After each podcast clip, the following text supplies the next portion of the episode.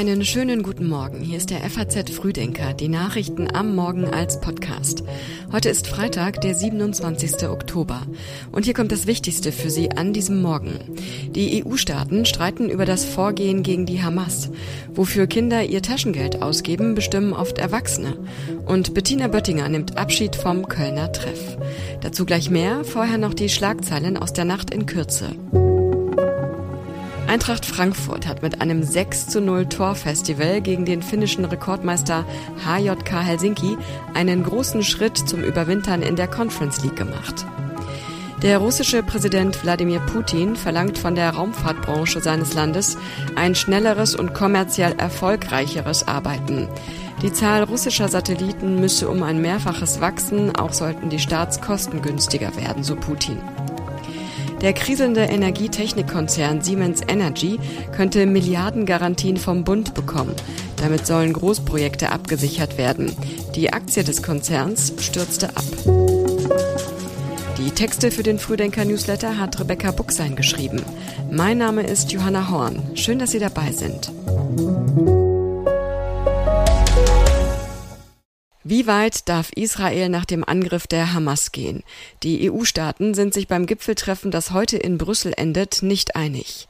Bundeskanzler Olaf Scholz betonte vorab die Gemeinsamkeit. Europa ist eine sehr große Gemeinschaft von Staaten, dessen Souveränität daran besteht, dass wir gemeinsam handeln. Und wir werden in einer Welt von bald 10 Milliarden Einwohnern nur dann bedeutend sein, wenn wir unsere 400, irgendwann 500 Millionen zusammentun und äh, das mit einer Stimme tun. Und er sagte, es ist ganz wichtig, dass wir jetzt alles dafür tun, dass zum Beispiel die Geiseln freigelassen werden können, dass äh, humanitäre Hilfe hineinbekommen kann. Es ist wichtig, dass wir sicherstellen können, dass diejenigen, die Gaza verlassen wollen, als äh, Doppelstaatler, als äh, Mitarbeiter internationaler Organisationen. Das können alles Forderungen, die wir haben, übrigens Israel auch. Er habe keinen Zweifel daran, dass die israelische Armee auch bei dem, was sie macht, die Regeln beachten wird, die sich aus dem Völkerrecht ergeben. Dies sei auch die Position der Vereinigten Staaten und vieler anderer, so Scholz. Der Entwurf für die Abschlusserklärung sieht jetzt vor, keine Forderung nach einem weitgehenden Waffenstillstand auszusprechen, aber zu humanitären Pausen bei den Kampfhandlungen und zur Einrichtung von humanitären Korridoren aufzurufen. Der Plural soll, vor allem auch auf deutschen Wunsch hin, deutlich machen, dass die EU Israel nicht auffordert, den Kampf dauerhaft einzustellen. Spanien, Portugal, Irland, Belgien und Luxemburg fordern wegen der zivilen Opfer im Gazastreifen weiterhin ein sofortiges Ende der israelischen Angriffe. Auch die UN-Vollversammlung beschäftigt sich seit Donnerstag bei einer Sondersitzung in New York mit der Lage im Gazastreifen. Dort zeigte sich US-Präsident Joe Biden besorgt. Ich bin weiterhin beunruhigt über die Angriffe extremistischer Siedler auf Palästinenser im Westjordanland. Das ist, als würde man Benzin ins Feuer gießen. Zum Abschluss soll über einen Resolutionsentwurf abgestimmt werden, den Jordanien eingebracht hat und der unter anderem eine sofortige Waffenruhe fordert. Den Umgang mit Geld lernen Kinder und Jugendliche mit Taschengeld. Aber wie viel zahlen Eltern aktuell und was ist sinnvoll? Das Taschengeld sollten Kinder regelmäßig bekommen und selbst entscheiden dürfen, wofür sie es ausgeben. Und sie sollten keine Schulden machen können. Das raten die Macher einer repräsentativen Umfrage des Kreditunternehmens Mastercard zusammen mit dem Fintech Bling. Nur so könnten Kinder den eigenverantwortlichen Umgang mit Geld erlernen. Die Ergebnisse liegen der FAZ vorab vor. Laut der Umfrage erhalten Kinder und Jugendliche im Alter von 10 bis 18 Jahren im Durchschnitt monatlich 57,21 Euro Taschengeld.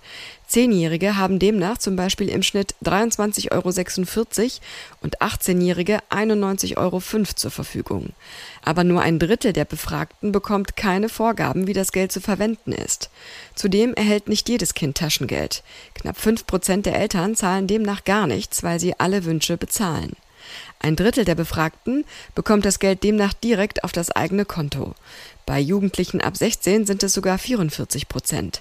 Eltern, die sich bei der Höhe des Taschengelds unsicher sind, bekommen auf dem Familienportal des Bundesfamilienministeriums Empfehlungen.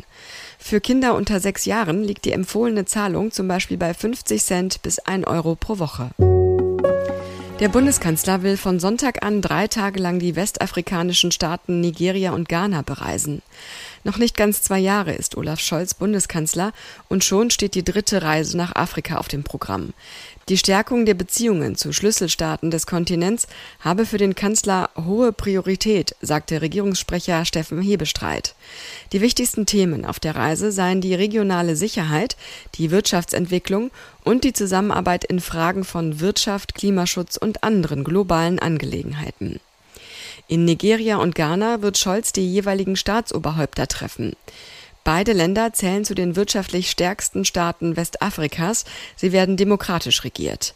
Die Nachrichtenagentur Reuters berichtet unter Berufung auf Regierungskreise, dass es in Nigeria auch um mögliche Gasimporte nach Deutschland gehen wird. Nigeria, dessen Wirtschaft im Export vor allem auf Erdöl ausgerichtet ist, beliefert auch Deutschland mit Öl. Sie gehört zu den bekanntesten deutschen Moderatorinnen.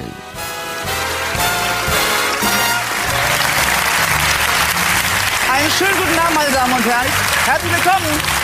Zeit für den Kölner Treff mit einer, das kann ich Ihnen jetzt schon sagen, ganz, ganz tollen Gästerunde oder einer wie immer sehr guten Stimmung im Kölner Studio. Bettina Böttinger empfängt seit 17 Jahren Gäste beim Kölner Treff im WDR und heute zum letzten Mal. Sie sieht ihrer letzten Kölner Treffsendung mit bester Laune entgegen, sagt Bettina Böttinger. Schließlich gehe sie selbstbestimmt. Insgesamt 30 Jahre lang hat die Rheinländerin freitagsabends im WDR getalkt. Zunächst in der Sendung B trifft. Es seien tolle 30 Jahre gewesen, aber man müsse auch loslassen können, sagte die gebürtige Düsseldorferin, die in Köln lebt.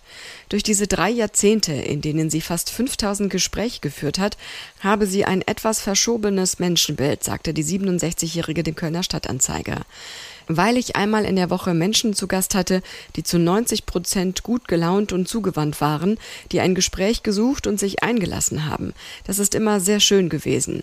Der Freitagabend war der Höhepunkt der Woche. Meistens, so Böttinger. In der heutigen Abschiedssendung sind unter anderem Sänger Herbert Grönemeyer und Modedesigner Guido Maria Kretschmer zu Gast. Mit ihrer Produktionsfirma wird sie den Kölner Treff auch weiterhin produzieren. Die Moderatoren Susan Link und Mickey Beisenherz bleiben dabei. Schluss mit der Arbeit macht Böttinger nicht. Sie hat gerade eine Staffel ihrer neuen Sendung Böttinger Wohnung 17 abgedreht und sie plant einen neuen Podcast. In der Nacht von Samstag auf Sonntag steht sie wieder an, die Zeitumstellung. Um drei Uhr morgens werden die Uhren um eine Stunde von der Sommerzeit auf die mitteleuropäische Zeit zurückgestellt. Die Umstellung ist bei den Deutschen laut Umfragen unbeliebt. Die EU-Kommission wollte 2018 den Wechsel zwischen Sommer- und Winterzeit abschaffen, aber es kam keine Einigung unter den Mitgliedstaaten zustande. Seitdem liegen die Pläne auf Eis. Die Zeitumstellung soll Energie sparen, weil das Tageslicht besser ausgenutzt wird und so weniger Beleuchtung erforderlich sein soll. Morgens ist es dann wieder früher hell, abends früher dunkel. Doch der Effekt ist laut Fachleuten kaum nachweisbar. Einige Menschen fürchten vor allem um ihren Biorhythmus, der aus dem Takt geraten könnte. Die Zeitumstellung könnte sich kurzfristig negativ auf den Schlaf auswirken, teilte die Barmer Krankenkasse in dieser Woche mit. Sie hatte gemeldet, dass immer mehr Menschen unter Schlafstörungen litten. Aktuelle Versichertendaten zeigten, dass sechs Millionen Menschen hierzulande mit schlechtem Schlaf zu kämpfen hätten. Von 2012 bis 2022 stieg ihr Anteil an der Bevölkerung demnach von fünf auf sieben Prozent und damit um ein gutes Drittel. Für alle anderen bedeutet die Zeitumstellung im Herbst zum Glück einfach eine Stunde mehr Schlaf am Wochenende. Und zum Schluss noch diese Meldung. Berlin und Frankfurt decken symbolisch den Schabbattisch für die Opfer der Hamas. Solche Aktionen gab es schon in Tel Aviv und anderen Städten. Dieses Signal mit mehr als 220 leeren Stühlen soll an die Entführten erinnern, die nicht zum Abendessen zu Schabbatbeginn mit am Tisch sitzen können. In Berlin soll der Tisch vor dem jüdischen Gemeindehaus zwischen Kantstraße und Kurfürstendamm stehen. In Frankfurt wird der Tisch mit Geschirr und Fotos der Entführten auf dem Römerberg eingedeckt. Mehr dazu und auch alle anderen Themen aus dem heutigen Frühdenker finden Sie online auf faz.net. Und den FAZ Frühdenker zum Hören gibt es am Montag wieder ab 6 Uhr. Wir wünschen Ihnen ein entspanntes Wochenende.